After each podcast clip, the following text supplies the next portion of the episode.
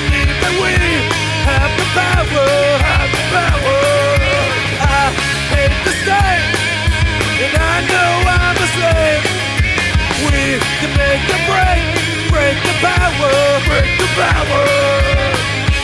Hello, I'm Matt Bergman, and you're listening to the Punk Rock Libertarians Podcast, episode 290. I'm here tonight with Jared Schneiderman, What up? Otto Dassing, What's up? Kyle Wagner, Hey guys. and special guest, director of Monopoly of Force, Chris Monopoly Kofer. on violence. Monopoly on violence, Uh, dude. Monopoly on Violence. Oh, shit. How high are you already, dude? Damn. Apparently not high enough. Apparently, dude. yeah. Yeah. Uh, sorry about not being force for not being violence. S- same thing, right? I, I get the, the general idea. Very similar concept. yeah. Shit. Very. sorry about that. But um, anyways, like uh, Chris, why don't you like tell us a little bit about yourself? Like, how much, how long did it take for you to make this uh, documentary? Uh, well, first of all, it wasn't just me. Um, it, it began as me and, and Robert Beeler and Pete uh, Quinones. And uh, we did this, we started about 15 months ago. Uh, we formed the company, Stateless Productions, and decided to start building a team to create a, a documentary that was themed around anarchism. And we, we picked uh, Vinnie Marshall of Think Liberty slash Being Libertarian, uh, Andrew Kern of the Principal Libertarian, uh, Killian Hobbs of the Rational Standard and Coffee Shop Philosophy podcast, and uh, Bryce Peterson, who helped really create this that centerpiece, that history of, uh, history of anarchism piece. And uh, Caitlin uh, is handling our social media. So, and also we had like other people that joined only in the last couple of months. Uh, animation director John Miles, he did some of those, like with that animation where uh, Walter Block is talking about getting punched, and then it's got you know him in the animation. John did that. Uh, Cody Smith, motion graphics artist, he did uh, that opening title part, which is so cool and really draws you in. And of course, Vinny did, um, you know, that the history part, that really like, like seven minute block in the middle that catches you up on the history of anarchism. That was So, what would you say is like, what would you say is like the objective or goal of this film? Uh, to reach people with some really basic ideas uh, that haven't been exposed to them, because more often than not, when these ideas are brought up, uh, they're never presented in a positive light, and and usually not in any kind of dignified manner. Um, you know, the same with so, so many issues like that in the media, but you know, um, anything that's fringe politically is just amongst them. Word. So, like, how would you say the reception has been thus far? it's been really great, really surprisingly uh, good. We've had almost 37,000 views as of today, and um, you can still count the number of downvotes. Uh, it's I think it's still less than 30, which is kind of shocking to me. I really expected more people to um, to have a problem with it, but it's having this kind of strange effect. Either people really like it, or they're kind of just they don't know what to think, and then they're not sure how to you know how to elucidate their thoughts on it it's um i don't know I, I think some people just see it and it makes them think a little bit and they're not really sure how to react Now, where can people watch the Monopoly of Violence right now? Oh right now it's on youtube um you uh but if you uh, for whatever reason can't access youtube you could always go to the monopolyonviolence.com and there's options there to uh, view it elsewhere and to uh, to purchase a 4k download or to get a free 720p download Now, Um, I, I heard that you were like, trying uh, where can you get the laser disc? to. i handcraft each laser disc in my garage nice. I heard Uh, that. okay. I heard that you were trying to get it on Netflix. Is this true? Is it? Is it yeah, I mean that's really what our goal has been since the beginning was, um, and that was part of our sales pitch was we want to get Yeah. this uh, documentary about anarchism on Netflix. Um, I'm a little skeptical about that working out because Yeah. um, if you look at some of the content, it's it's not necessarily, uh, uh, I guess, anarchist friendly. And uh, I think the the Obamas got involved in a few productions, or or they're part owners or something Hmm. now. But anyway, they're. Um, I don't What's expect process much- for that? yeah, I don't expect much anti-authoritarian content to, to make it uh, to Uh-huh. Netflix, but you never know. It may get popular enough um, on YouTube that we can, you know, show them the analytics. It's like, look, you know, tens of thousands of people are interested in this, so they might consider watching it uh, as they flip through those crappy UFO documentaries that Amazon keeps on there. right. What's the you. process for getting on uh on Netflix? Well, a lot of filmmakers will go through uh, what's called an aggregator, um, and this is kind of a kind of an iffy market because uh, they had one go go under uh, late last year. That was like the big one in the industry. So these aggregators um, are basically kind of uh, well, it's the name is everything. It's it's a bunch of different movies, and they get like a lower rate uh, on the streaming platforms like uh, Hulu, iTunes, a few others. And so filmmakers try to go to these aggregators, uh, pay a few hundred bucks, and you know get their stuff out there. And Mhm. it's it's kind of I don't really expect it will make uh, much money uh, as an independent film, but the the important thing to us is uh, reach. You know, getting it in front of people. Sure. Is this the uh, is this the first movie you've directed, or have you? Yeah, well, this is the first. Is the first feature length uh, film I've ever directed. So uh, it was. I've I've made a bunch of short films over the decades, but you know this was the first time I said, you know what, let's let's try to do something beyond uh, 90 minutes, something that you know could potentially uh, end up in a theater or at least presented in you know with a bunch of other two-hour movies. Sure. Cool. Yeah, so um, a a lot of your interviews, they we were talking in the group earlier. We were saying like where they were. I was going to guess that you got a lot of those at the Mises Institute, or where did you do Yeah. those? Kyle, you want to correct him on the pronunciation? Uh, It's, uh, Mises, sorry. Mises. Mises pieces. Rhymes with like Reese's Pieces, Mises, Mises. You throw the I a little harder and, and you're there. But uh, yeah, it did look like the Mises Institute for most of them. That's actually uh, um, Rothbard's old library. They moved all of his books, um, you know, from from his place in New York, I guess, after he died, and uh, they're in that library. And it's a pretty amazing thing because you know all these obscure political and theoretical books and Yes. Yeah. So I, I, I want to point out that out of everybody on the podcast who always gives me shit for uh, mispronouncing Mises, like I was the only person that that uh, figured out where that that was uh, filmed. Uh, So- I knew. I knew that was filmed. No, you didn't, Phil. Well, Actually, I did because I've been following the production of it. Well, I, It- you know, you could tell some of it was in, in, in the Mises Institute, but the, the library scenes, I, I was I was just curious if that was actually at Mises or at a public library, because that'd be no, kind of that's uh, that's it. That's at Mises, and then Okay. that's um, even though we had it blocked off, we still got interrupted a few times. Uh, yeah. yeah. It, it's amazing how the Mises Institute is a shrine to Rothbard. sometimes that's how it works out. Kyle. Um, so how did the uh, you know I'm watching along the culture section with uh, Jack V Lloyd, who I know from my group as a uh, comic guy, and uh, I we get to this meme, and uh, there's my there's my head. Man, I couldn't believe it. Uh, I think it said like this is your brain on statism or something. it's the state of, it was the statism is a bad trip, and it was uh, that meme I made of uh, like uh, the acid where it's got like a like a hundred little It's like wagon acid tab. Or yeah. So who made the selection there on the uh, Jack V Lloyd memes? Well, actually, those weren't meant to be. Uh, yeah, I, I guess I should have thought that through. I didn't mean to imply that Jack made those memes. Hey, nice product placement. Thank you. Stady. Um, no, but, um, we, we, you know, he, he was talking about memes, so we, uh, you know, give our graphic designer some memes that I had made over the last few years, and um, so you know, there were kind of memes you may not have seen much of because I made it, I released them and just never really uh, recirculated them.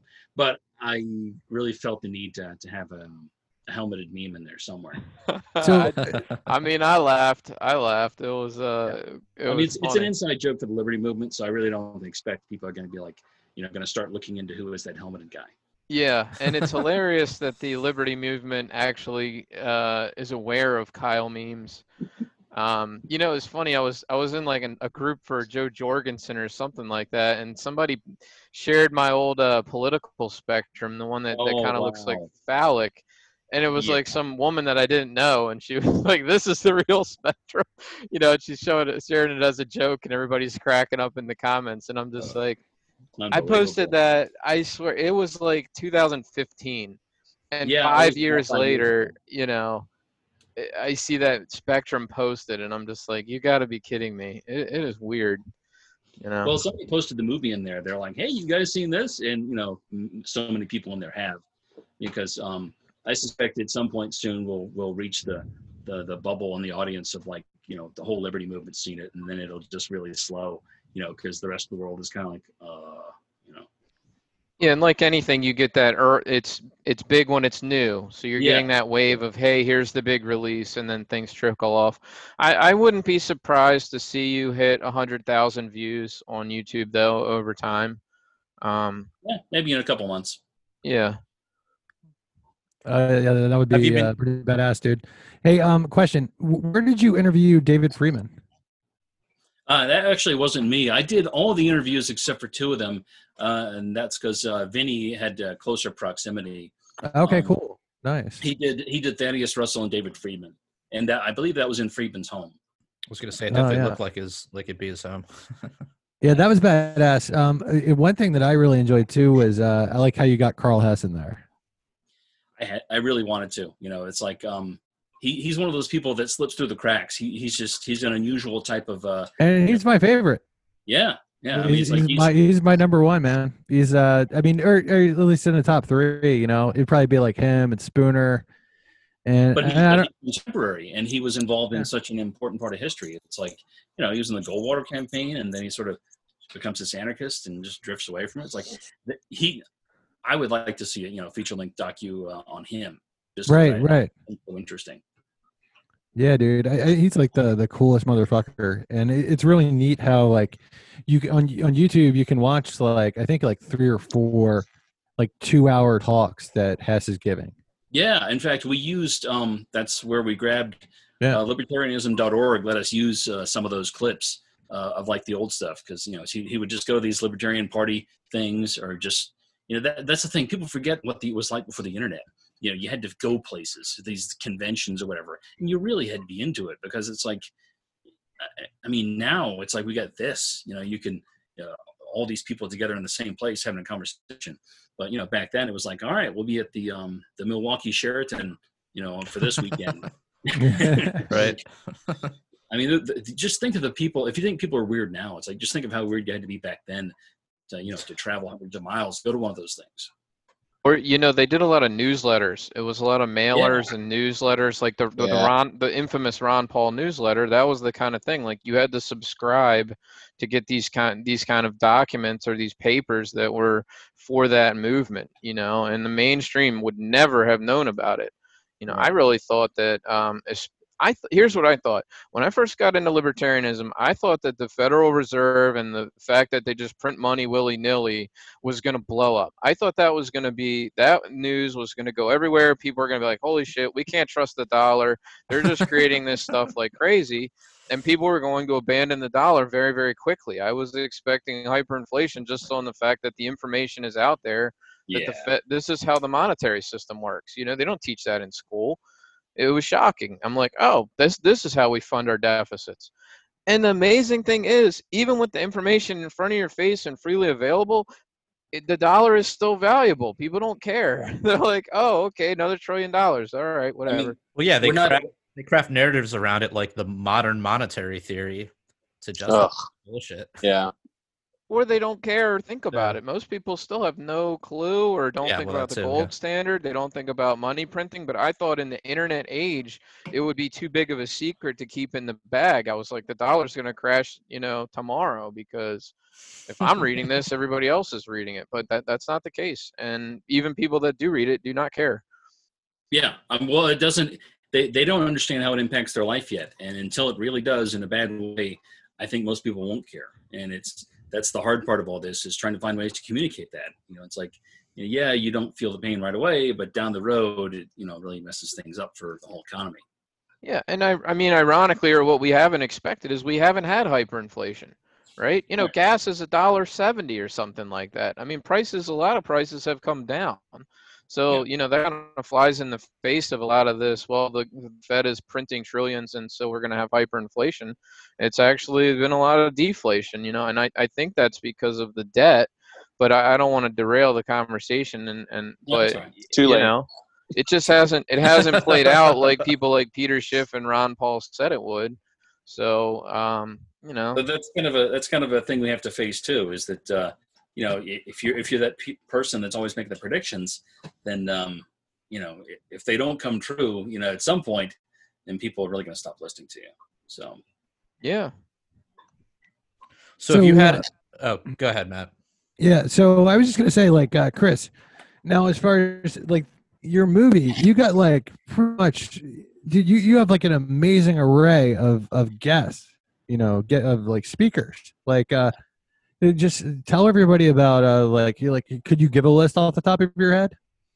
Oh, there's like over 30 people. Um, so I would probably try to remember it in order of the interviews. Uh, but I mean, you really want me to do that now? No, I mean, well, I, I can name a couple of them. You know, like uh, Scott Horton was in there. But yeah, I mean, on that trip, there was Scott Horton, Max Borders, uh, Stephan Kinsella, Walter Block, and then Michael Huemer. That was a trip where I flew down to Texas and then ended up driving to Louisiana to talk to Walter Block, then back to Texas to talk to Scott and Max, and then getting on a plane going to Colorado to talk to Michael Huemer. I mean, it would probably be easier to make a list of people who are not in this movie. It's like, you know, like we did want to have a Justice League approach. We wanted to be able to say like, "Hey, it's you know, it's everyone," and I don't feel that we misrepresented anybody's message. So, um, you know, if, we're fortunate, maybe uh, some of these people will be in future documentaries. was there was there anybody who like you wanted to get but you couldn't just make it work, like Uh, uh, time wise, scheduling wise?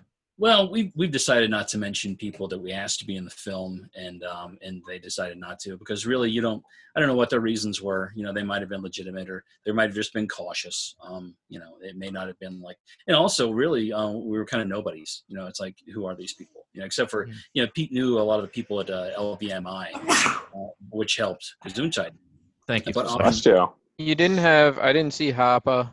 I don't know if he was in there. He's a, he's Um, a, he never leaves Turkey for one thing. Yeah. oh, okay. Like Michael Well- Malice did an interview with him. He had to fly to Turkey, but he was he was going to Turkey anyway because he was at some uh, you know, PFS, one of Hoppe's uh, events. Yeah, that that's a little ways to go for an interview. You like climb into the mountains, like you're gonna meet the uh, a monk or something like that, and you're like, you got your video camera.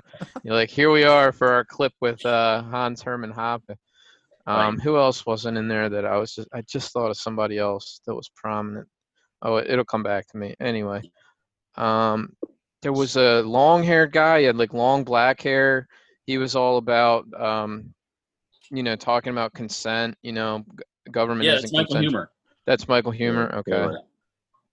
Yeah, that was a cool talk. And his his book is pretty amazing. The problem of political authority. That was you know what got me into wanting to interview him. Hmm. And and I wanted to interview more than like one type of. You know, I didn't want it to be all um, Misesians or whatever Rothbardians. You know, just um, and I really, if anything, it's like if I could if I could do it again, I probably would have tried to make more of an effort to get more uh, left anarchists. But there's there's less of them. You know, it's hard to find them at at times. You know, unless it's At least um, prominent ones that Dude, actually. what about like right? Mike Shipley, dude? Well, why didn't you hit up Mike Shipley? yeah. Yeah, you had Yeah, Kevin Shaw where in was there, the but in the shipster? culture We, section. did, we didn't Like want to include. Uh, we didn't Like want to have Ale- an entryist in the film. Dude, like Alex Miller, man, he he's like one of the, the coolest left libertarians, dude. You could have hit him up. I'm trying to get who that is. Yeah, he's he's pretty fucking awesome, man. yeah. Who was the guy that compared public schools to prisons? That's Thaddeus Russell. Bad, yeah. Yeah. Where did you Where did you interview him? Uh, Vinny interviewed him at a. Uh, we just found like we we re-rented a space, like an office space. Mm. Um, yeah, I, I thought we'd have to do that more throughout the film, but really we didn't. You know, There's only a couple of places we had to do that. Yeah. I don't know how that would be received by the mainstream. He was he was very blunt about it. I mean, he's like, you know, it's a truant. You're a truant, and then they drag they drag your ass back into the school. He's like, it's basically a prison, you know. And if you don't send your kid, you, you get locked up. I was like, He- oh my gosh, dude. He he doesn't like illusions, and um, it's it's one of those things where if you think about what he says, it's um it's kind of hard to refute it though. Um, You- you, you could- know, the, th- here's here's what I think of. You know, um, there's a, that G. Edward Griffin guy that wrote that book, um, the Yeah. the creature from Jekyll Island. You know, he puts a very nefarious spin on the Fed, on the founding of the Fed, on everything. It's almost like a mystery novel or a, but everything is done in a nefarious fashion. It's not just facts. It's uh, it's got a spin to it, and you know, I think with public schools, like you can say, well, this was a sinister thing that was, you know, designed to put everybody in a box for capitalist production, and that's why the bell rings. And or, or you can take, you don't have to take that perception of it. It's all a matter of perception. And to a public school teacher who is thinks that she's trying to teach a little kid, you know, letters and colors and counting and math, like she's not, you know, she has no nefarious agenda. So like, I, dude, I, I be think that was my favorite. That was my favorite line of the movie. Sorry, I think, when uh, that was my favorite of the movie, possibly when Thaddeus Russell was talking about uh, schools. And what did he say? They're like day prisons. Yeah. Yeah, it, it's the exact phrasing that he used was like so awesome. It, it, it's escaping me right now, but uh, he's good that was really fucking cool. Yeah, he is totally good for that. I mean, he does Renegade University, and I mean, you expect you know that type of him to talk like that. Like I wouldn't expect him to talk any other way. So Yeah. I, I I really like the fact that he was what he said and everything. And I mean, Kyle, like it's not all going to be facts. I mean, it's, I mean, it, like straight fact. Like here are the numbers. Like no, it's like well, this is how the way I see it, and this is the way we as anarchists feel. mhm. You know, this Yeah, the for public sure, it was is. an and he's not lying about any of that. I mean, it's all true. I mean, if you I mean, You that's skip his school, analysis you're- of facts. What's that? what's that? That, that's his analysis of the facts. right. Yeah, it's his Yeah. analysis and his um his sort of cohesive uh, worldview as as informed by those facts, or at least a part of his worldview. And plus, he was in academia, so it's like Right. it's not like he doesn't know. What yeah, and he talking grew up. You know, I listen to his show all the time. He, you know, he went to like where did he go to Berkeley? He was like, um, you know, a, and also you could almost even term his as him as a left anarchist, even though he won't admit it. I mean, he's Well, got a lot of sort of like postmodernist. Uh, Oh really yeah, he loves taken into postmodernism and Proudhon. I Right. did get left anarchism out of him because he's talking about it molds you into a productive member of the capitalist system. You know, they want you able to work on an assembly line and follow direction from a boss and things Right. like that. And he's like, I'm a free thinker. You know, you want to be a free thinker. Well, he's Yeah. uh, he he used to be a socialist when he was Right. younger, and then he he sort of changed his mind. Probably, uh, I think what in the last five to ten years.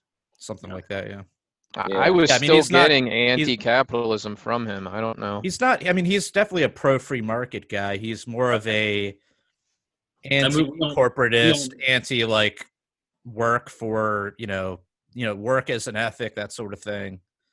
You know, Yeah, it's hard to I mean- it's hard to pigeonhole him. But I mean, we, we all kind of understand. Like, I understand the the complaints or the criticisms of capitalism. You know, we all Yeah. are familiar with the excesses and uh, the things that the cronies get away with. You know, Sure. so it's like it's there, there's a little grain of truth in there somewhere. So Definitely. So, how has the reception been among um like non libertarians? Have you gotten any feedback from from those been uh, there. There haven't been that many negative comments. Um, like the comments uh, that that were negative, I can see on YouTube might be like uh, you can kind of tell they didn't watch it. It was just like some quick uh, graffiti against somebody who's in it or something. Right. Um, but I, I've asked a bunch. I've asked a lot of my friends who are leftists, uh, or or at least not. Um, they didn't identify with me exactly, uh, and I I haven't heard back from many of them. So um, Hmm. either they, you know, not everyone has the time, you know, to watch two hour movie, especially if it's like, hey, me and my friends made a movie, you should watch it, you know, because uh, it's usually a recipe for awfulness. But um, I don't know. We're we're just kind of gonna wait it out, and and and I mean, there's still some people that are in it that haven't really pushed it yet. They haven't like retweeted, you know, like Tom Woods retweeted. Uh, I think a few others did. So um, I, f- I feel like there's more. Uh, you know, there's there may be a secondary wave uh, of interest. Hopefully, Yeah, I- So- the- Yeah, uh, my next my next question's for Kyle Wagner. Kyle, after watching after watching this film in its entirety, are you still a statist? oh yes, yes I am. Um, Even Yeah. further entrenched. I mean, I it, it's uh, You're still balls deep and up in some, up in some statism. yeah, I I you know, anarchists have not been able to really uh, address the. Although they did touch on it, they're like the one guy I remember. He was like, "Well, we can't really beat states, you know, like they're just more powerful." And I was like, "Yeah, that's kind of a problem for you, you know." I mean, uh, you're talking about when Jim Scott said it takes a state to beat a state. yeah, yeah. And I was like, "Okay, so what's the anarchist plan?" He the rest of that sentence for him was that um, that he he doesn't think we're going to beat the state, and we're going to be releasing the the full interviews for everybody Um, Yeah. there- There's going to be a bunch of them, like maybe 10 of them on YouTube, and the rest of them we'll have on the Blu-ray. So you know you can see 20 to, to 30 minutes of you know what somebody had to say because it was kind of a tragedy we had to cut so much. You know, it's just for time and and to, to keep people's interest because you can't really watch somebody talk for 11 minutes about some obscure intellectual topic. You have to slice it down to three or five. Yeah, it takes a state to beat a state. What a great, what a great quote. And uh, you know, definitely a, a problem for anarchists. And the other point I, that anarchists never seem to address is uh, in the effort of com- of uh, competing with a state or fighting a state. How is that not chaos? Right? Is is not throwing uh, Molotov cocktails and uh, trying to kill police and fight, street fighting against the state not a state of chaos? After you watch the film, do you feel like that's what we were pushing? I know that's not what anarchists want. They want sort of a peaceful scenario, but you know, the question I always say is, well, well, who makes the rules of anarchy? You know, it's always like, well, we're going to have private property, and and we're going to have these uh, third-party, um, you know, uh, arbitration uh, companies, and people are going to um, submit to them if they do something wrong. I mean, it's you're just like making up rules as if you guys would be in charge and that's not what anarchy is anarchy is everybody kind of for themselves um, it's a complete state of chaos normatively most people don't want uh, things like you know murder rape uh, assault uh, some theft. do right Some do. but but those people can be dealt with. Like if you got a violent aggressor that's not really something to have a, deep philosophical discussion about you know right so person- push comes to shove and then you go well we, we can handle them you think you can handle them but you know it's like uh, you can't uh, because it, it's not just a lone person. You could be dealing with hundreds or thousands of people who are organized against you you know certainly there are millions of people that oppose ancaps and everything that they stand for Kyle, uh, question: Are the boots flavored? I mean, I'm just, I, I'm just, I think, I think I'm just better at ANCAPs than, about thinking this stuff through and thinking how this is going to play out in the real world.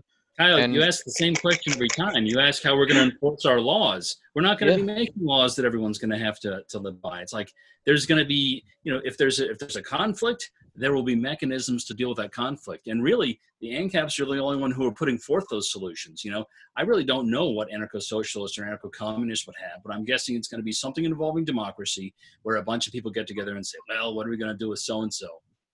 And, Yeah, and just- other groups will be similar. Some people might just, you know, shoot you in the head for trying to steal an apple from them or something.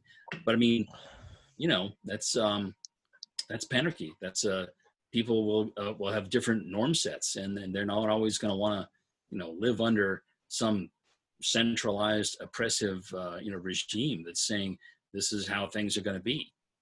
Yeah, I mean, the state system is very simple. It's, it's, uh, this is how things are going to be. These are the rules, and you're going to follow the rules, or, or yeah, Very there's simple. a gun. There's certainly force.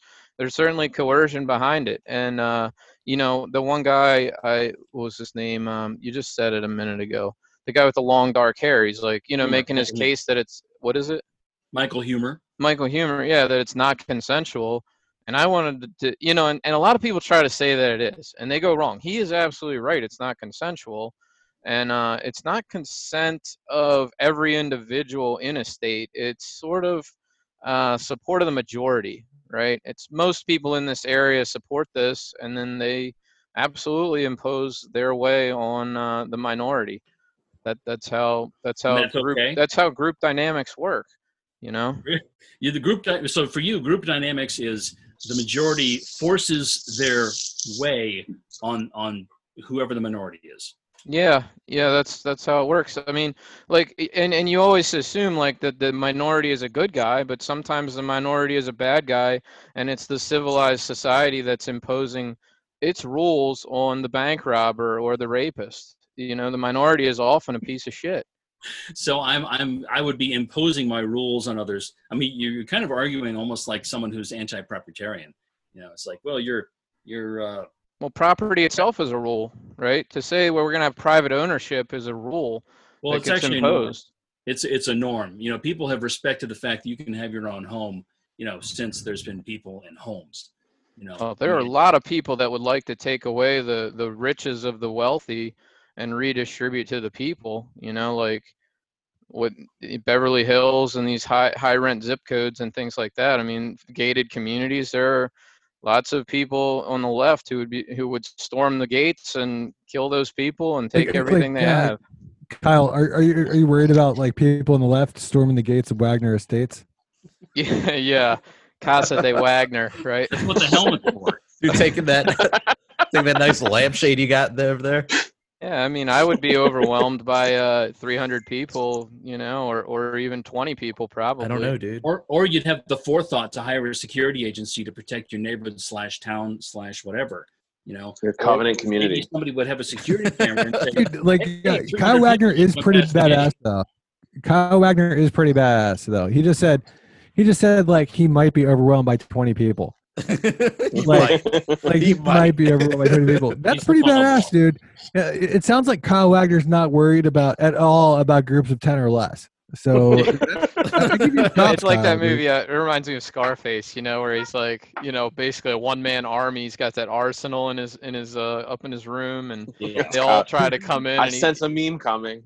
he No, I shoots off actually the already mouth. made that meme. That was one of the earliest memes I made.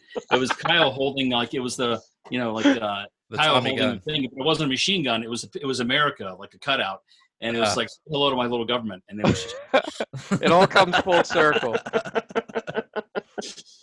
That's yeah, awesome. I, I was not can post that in the persuaded by the notes. documentary, but uh, you know, But what do you think, Kyle? Do you think like when when the normies see this, if we do make it to Netflix, what do you, how do you think they're going to react?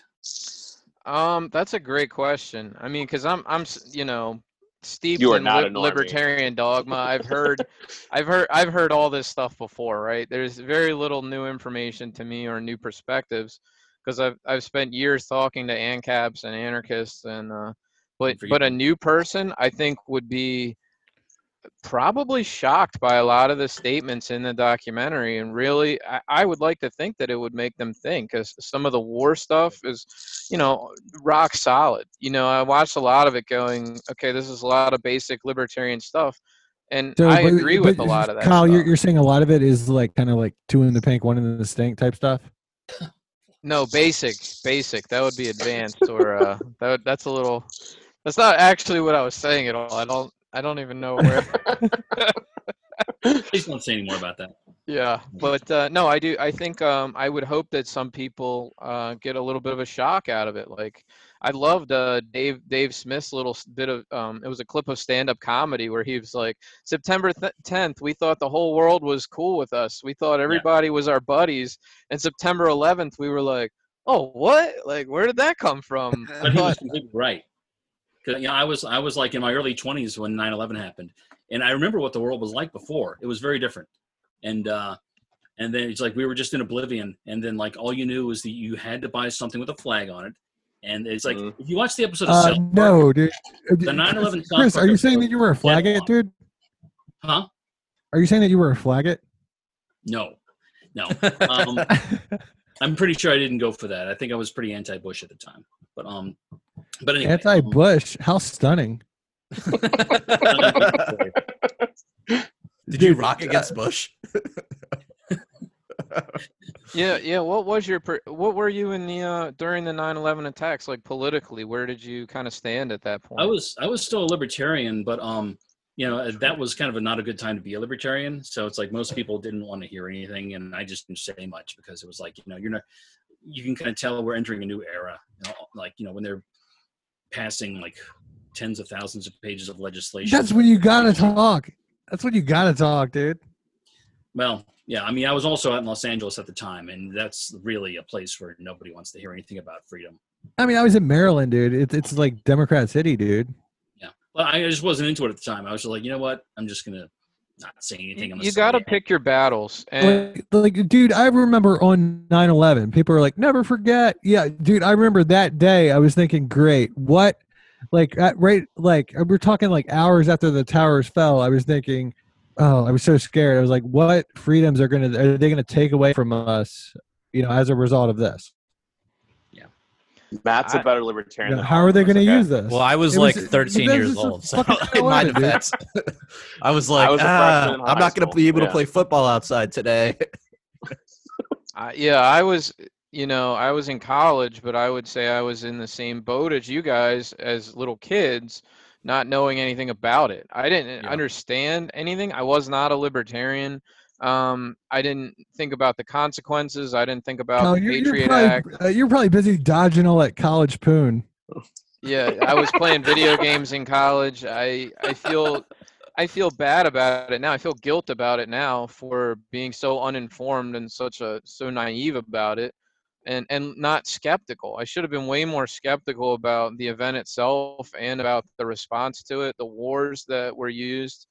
Um, I just wasn't paying attention to politics in my in my early 20s and uh I'd say by my late 20s, I started reading more and more news, found Ron Paul, and then I was like, holy shit, you know, that's what this was all about. You know what I mean? So, um, which the uh, Ron Paul's blowback explanation made sense to me the first time I heard it. I was like, oh, that's that's what this is. That was a revenge attack. You know, I was like, okay, that makes a lot of sense. It makes a lot more sense than out of nowhere. They You hate know. us for our freedoms. I'm glad we got old Ron to be in it uh, for a little bit. You that was did. cool, you had a little clip of him in there. That was great. Yeah. Was he was in he was in there a couple times. It's like you always want to have him in there a lot, but it's like we've got so many people. It's just you gotta proportion them out. No, he's he's fucking awesome. He, he'd probably be like my he's in my top three probably libertarians of all time, man. He's like really fucking cool. That's Yeah, really awesome. person, to him in too. there. What was that? He's very cool in person. Uh, yeah, man. Um, his vid he's still making great videos on facebook you know like He's got a every whole day studio there. what's yeah, that you- Like Ron the, the building I interviewed him in, he's got this like kind of elaborate looking studio. I, po- I poked my head in there. I was like, oh, I wonder if you can use any of that. Like, no. so okay, that's for the liberty report it was Yeah. it was the good. It was yeah. The so good he does the Liberty Report in his home. Yeah. You guys didn't know that? Oh, I'm sorry, I'm not down with every bit was- of a I Ron was Paul assuming he lore. did. I mean, Yeah, I I guess it makes sense. He's a, you know, he's an older Yeah, guy. He why probably wouldn't doesn't want to be like, yeah, he probably doesn't want to be like shuffling off to an office. Dan comes on over every morning and they Uh, dude, I, Dan McAdams lives in the pool house, dude. He's the pool boy. that's a that's Pool a meme boy? right there, dude. That's a meme. Kyle, make that meme, dude. Come on, Yeah. Dan. It's time to come in and do the Liberty Report. He- he's so, he's so insightful even even at his age i mean ron is re, you know it's really interesting to hear his commentary on all that's going on right now um uh, it- it's great now i don't watch every every episode i just kept catch clips or i usually just hit like as i read the headline or the head message but i watch some of them i do watch some of them and uh, i get something out of them every time Well, as as far as like Ron having like, uh, remember what I was saying about how the, I I remember what the world was like for 9/11. Imagine being Ron Paul, where Oh, you yeah. remember what the world was like, you know, way back, and you've seen every you know uh, step forward to uh, totalitarianism. I mean that that would be quite a life, I think. It's crazy how you can stick with it so long after seeing all that and not get completely demoralized. You You know? say that, but we lived like we had the progressive era where they passed a lot of this stuff Social Security, Medicare, the Federal Reserve. We went through the World Wars, we've been through Vietnam. So, like, I don't know if it's a decline or just sort of, I, I always think of this as a continuation of the progressive era because the welfare state's the same. The, war, the interventionist foreign policy has been the same since Wilson. So the we- we, regulations. yeah. I yeah, regulations have gotten worse. I don't know. Like, yeah, there's more federal agencies now, but it's like, yeah, it's- the last hundred years, 120 sure. years have been all sort of the same thing, right? Right, but I, my point is just be, you know seeing all that happen and and still sticking strong and not just being like, well, fuck it, like I'm just gonna live my life, you know. That's yeah, that's that takes that's some gumption. apathy, you know. And Well, that, it's that's apathy, def- but it's like understandable if you've experienced all that. I mean, you know, it. it I don't know. You could say it's informed apathy. But yeah, it's informed apathy. Sure, you just realize like, man, nothing's. It's only getting worse. But you know, he stuck around. He stuck around, and he actually made things better with you know the whole Ron Paul revolution and created created a bit of hope. You know, he created a whole new crop of libertarians. Um, you know, absolutely. basically brought libertarianism to the internet. I mean, it might have found its way there eventually, but you know, I, I just remember when I got into it, which was around, I guess, 2009 or 10, in the run up to like 2012, you know, I was just seeing a ton of, you know, YouTube videos from like Ron Paul and, you know, other stuff, even, you know, stuff like the Keiser report, you know, talking about economics. I don't remember, know if you guys remember that guy. I remember. him. Um, yeah. Um, you know, it was just like just this wealth of of information just coming from the internet that wasn't there, or at least I wasn't aware of it in my college days. You know, so I, I credit him with with a great deal of that. I think Ron's the greatest, man. I, I just can't, you know, imagine living the next whatever 50 years of your life and just tirelessly trying beating the drum for these ideas. Um, you know, I, there's so many distractions. There's like, for me, there's video games, there's work, um, there's my personal life with, you know, my relationships, like my family. I just, I, I was more passionate and more focused on politics in my 20s than I am now in my late 30s. It's just sort of like you lose that energy and and and I, I just really appreciate Ron being able to like shut out all the you know, he knows nothing about pop culture, right? He doesn't know who the Kardashians are dating or anything like that. Like he shuts all that out and just exclusively focuses on real shit, like real politics, real foreign policy, real history, real economics, you know, almost singularly focused on like what's really important in politics. Yeah, I mean, he's one of those uh, beacons. You know, he um, you, you just point to him and say like, you know what, he was he was correct about this virtually every time, and you know, he's just one of those people that you look at as an example. I mean, whether or not yeah, like like I've always heard that he only smokes the best strains. Yeah, that's the other thing that's not really talked about with him is his social conservatism. And Yeah. I, I, as I get older, I'm, I'm, I'm, I find myself leaning a little more in the conservative camp. Um, I really appreciated, you know, that Ron always wore a suit, always looked, always looks respectable. Um, you know, libertarians tend to like to wear capes and and- and cha- assless chaps and all kinds of crazy shit like that. hats. You know, Dude, who and, told and you what I was wearing to Orlando? It's not very boo- punk God rock of you. I'm yeah, I know? know, and and like I just It's not like very cash money. so. Am I moving toward conservatism, or have I have I always sort of been like I always just I always liked Ron Paul, and I still like Ron Paul. Like I You've don't always been like a I've fuddy duddy, moved dude. from that, but yeah, Just a regular old fuddy duddy. Yeah, he's a fu- maybe I'm growing to become a fuddy duddy. Maybe that's what it is. Well, I mean, I mean, socially, it's like you're not gonna um, you you probably shouldn't be grabbing onto whatever is popular in the culture now. It's like I think it's I think the conservative thinking comes when you you step back and look at people and say, why are they making those choices? You know, and it's like, and the, I think people don't make choices uh, based on like, hey, they're not really conscious always of, of why they're doing things. You know, so it's just like you're conscious of what someone else is doing and like that's strange. I don't even see what they get out of that. Yeah. And then, uh, you know, of course they they can't because it's just we. I'm gonna catch some heat for this, but I, I saw this meme the other day, and it was like the the the woman was no, the man was pregnant, and the woman was a, they were both. It was a transgender couple, and both couples were transgender. So the the man in the relationship was biologically a woman and was pregnant.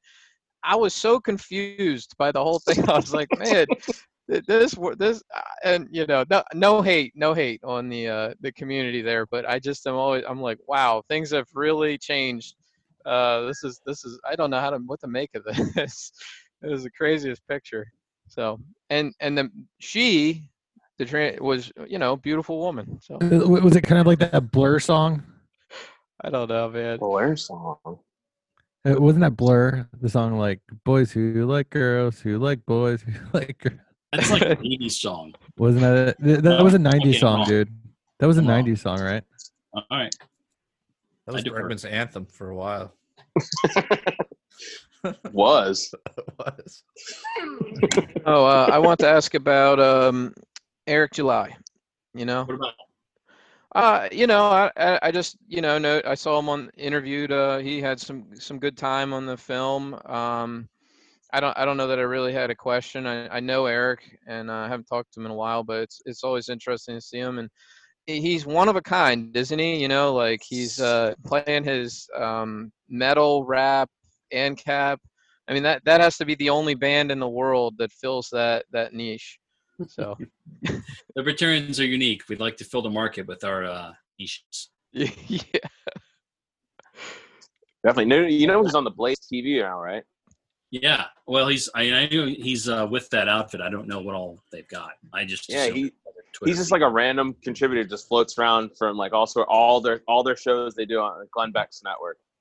And it's so funny to hear like a bunch of these Christian conservatives, and then there's Eric July talking about anarcho capitalism. what is the But hey, blaze? Is the blaze? Um, what is their political leaning? Would you say? Well, That's- it's it's Glenn Beck's network. Glenn Yeah. Beck identifies as libertarian, but But you know, not. not too Uh, many More of a libertarians. uh, yeah, I mean, not too not too many libertarians view him as libertarian. No, but I mean, don't. oddly He has enough, his though, moments. Oddly enough, though, like you know, I have some libertarian friends who actually say that they got into libertarianism through Glenn Beck. wow. I'm, I'm right here. Maybe- I learned a lot of libertarianism from Glenn Beck. You remember Uh, the white Jared, can we mute Phil? No, like for real. Glenn Beck, Like um, tried to Tom Woods was tried on to his connect show. with the Tea Party when that was popular, and Yeah. that may be where some people jumped on. yeah. Yeah, I, I was involved with Campaign for Liberty, that the organization Ron founded, and we were I was trying to like attract that Tea Party crowd. I like I put the group on the Tea Party Patriots website, and so like we were kind of like, well, this is the local Tea Party slash Campaign for Liberty, um, because there was it, the Tea Party was taxed enough already, and there was a lot of like Yeah, but then you kind of ruined. C4L by doing what's that. that? You kind of ruined C4L. now it's just like a, a bunch of fucking Tea Party organization. I, I, my local group's still pretty blame you. solid, but uh, yeah, I mean, we were- well, I was trying to attract a, a a group of people that were skeptical, you know, of big government and felt like the taxes were too high, and you know, we wanted to promote all of Ron Paul's ideas. So the idea was to convert them, not to convert C4L. You know, Right. Sure. Well, Kyle, I've got a question for you, real Okay. quick. Um, do you think that somebody might watch the film and then they, they may not they may be kind of like you in that they they're not ready to jump into anarchism or or at least in your case back in to anarchism. But if nothing else maybe it'll leave them open to the libertarian mindset. They'll say well i'm not willing to go that far but you know what? This is a much more reasonable approach. Do you think it'll have that effect maybe?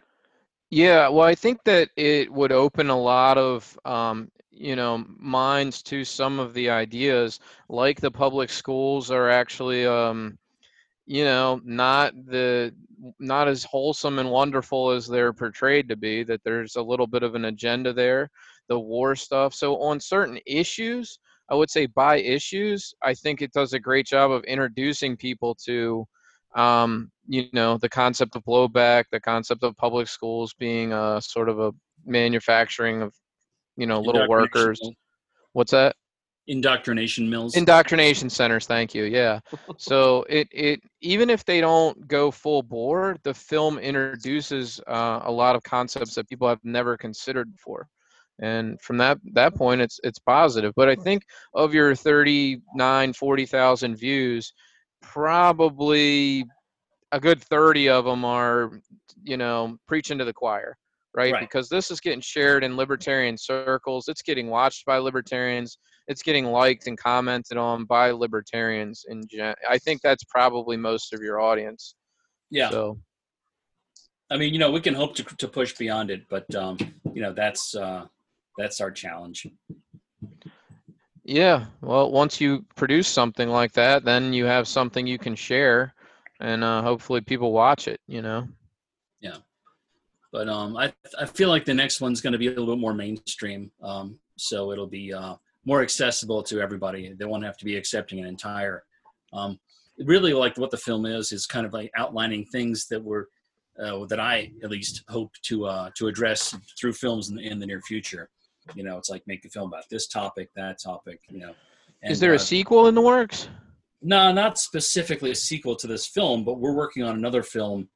Uh, well, we we just decided which one we're doing, um, and that one's going to be uh, basically because of all the police stuff that's going on right now. It's going to be addressing that kind of uh, a focus on like a, a crisis in policing. Did Did you guys see um, the LP posted? Um, it says Black Lives Matter. It was in big letters on the Libertarian Yeah, Party's Facebook page, and then uh, and then Nick shared it, and he said, uh, in case you know, hopefully this is loud enough for the people in the back or something like that. And I, you know, I have mixed emotions about it because part of me feels like it's pandering. Um, well, is that a, is is it a political position? I mean, politically, what does Black Lives Matter mean? You know, it's it's it, it's kind of like coming across as like all those um, disingenuous corporations telling you how how they really do care about Black people this month or whatever. Right. You know, just like they, they care about gay people during their month, et cetera, et cetera. You know, it's like it's pretty transparent for the most part, and he's not a principled guy anyway. So it, it's it's um you know, and he's really on the way out. So it's like everything he does is kind of like um seems a little tainted. You know, people are just ready for him to be gone. I, I Yeah. think some are. You know, I- I've seen other people in the comments. I mean, everybody has their supporters, right? And I've Yeah. seen people saying, "Nick, once you leave this party, I don't know what I'm gonna do. I'll probably leave too."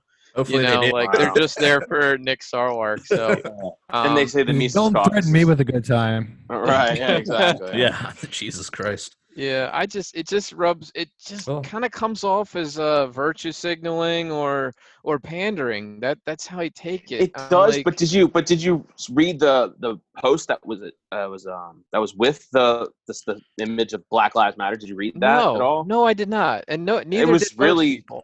It was really good though. Like it was really on point. It was like it was like that bit. Black Lives Matter was to get you to hook and, and look at it, and then once you read it, it's like nails every libertarian talking point Right. about And that's the drug like- war. And that's like Jo Jo going to a Black Yep. Lives Matter protest and then also just like tweeting up a storm with just awesome shit for the past Mhm.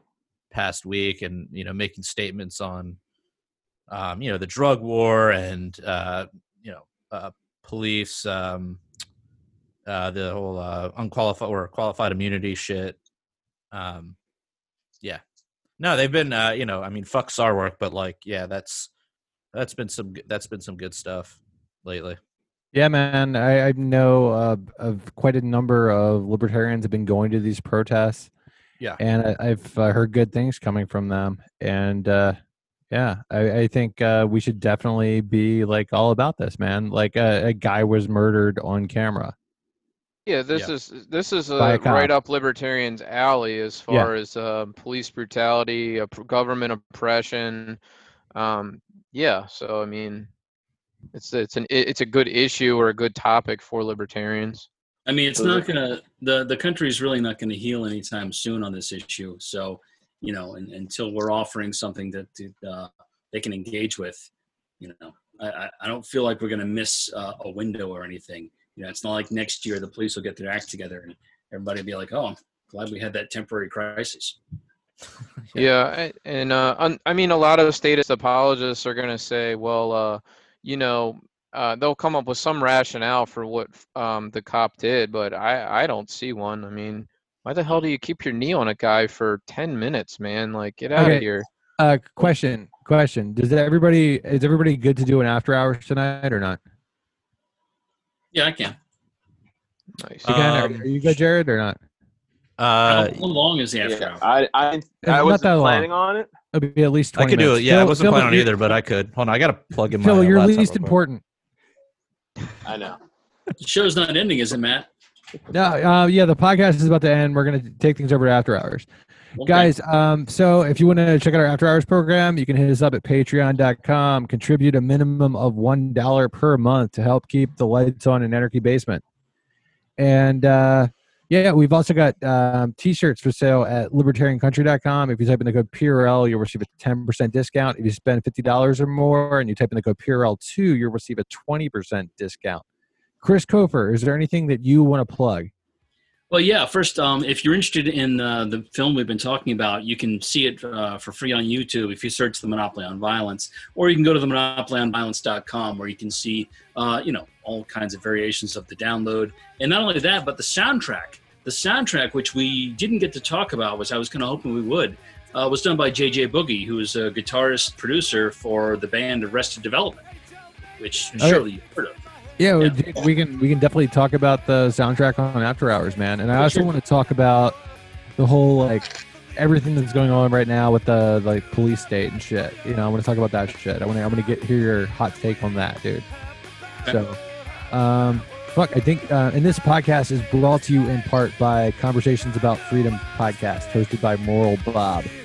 Until next time, live free. Or die.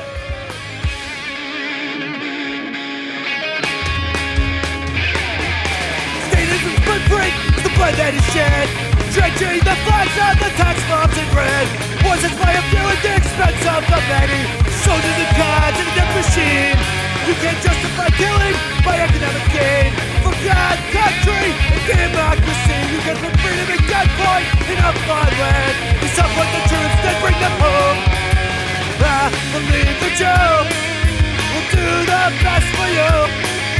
And I believe that we have the power, have the power. I hate the state, and I know I'm a slave. We can make break, break the power, break the power. Society nothing more than non-interference with natural rights. Virtuous person fully comprehends the non-aggression principle, the violence of the state becomes obsolete.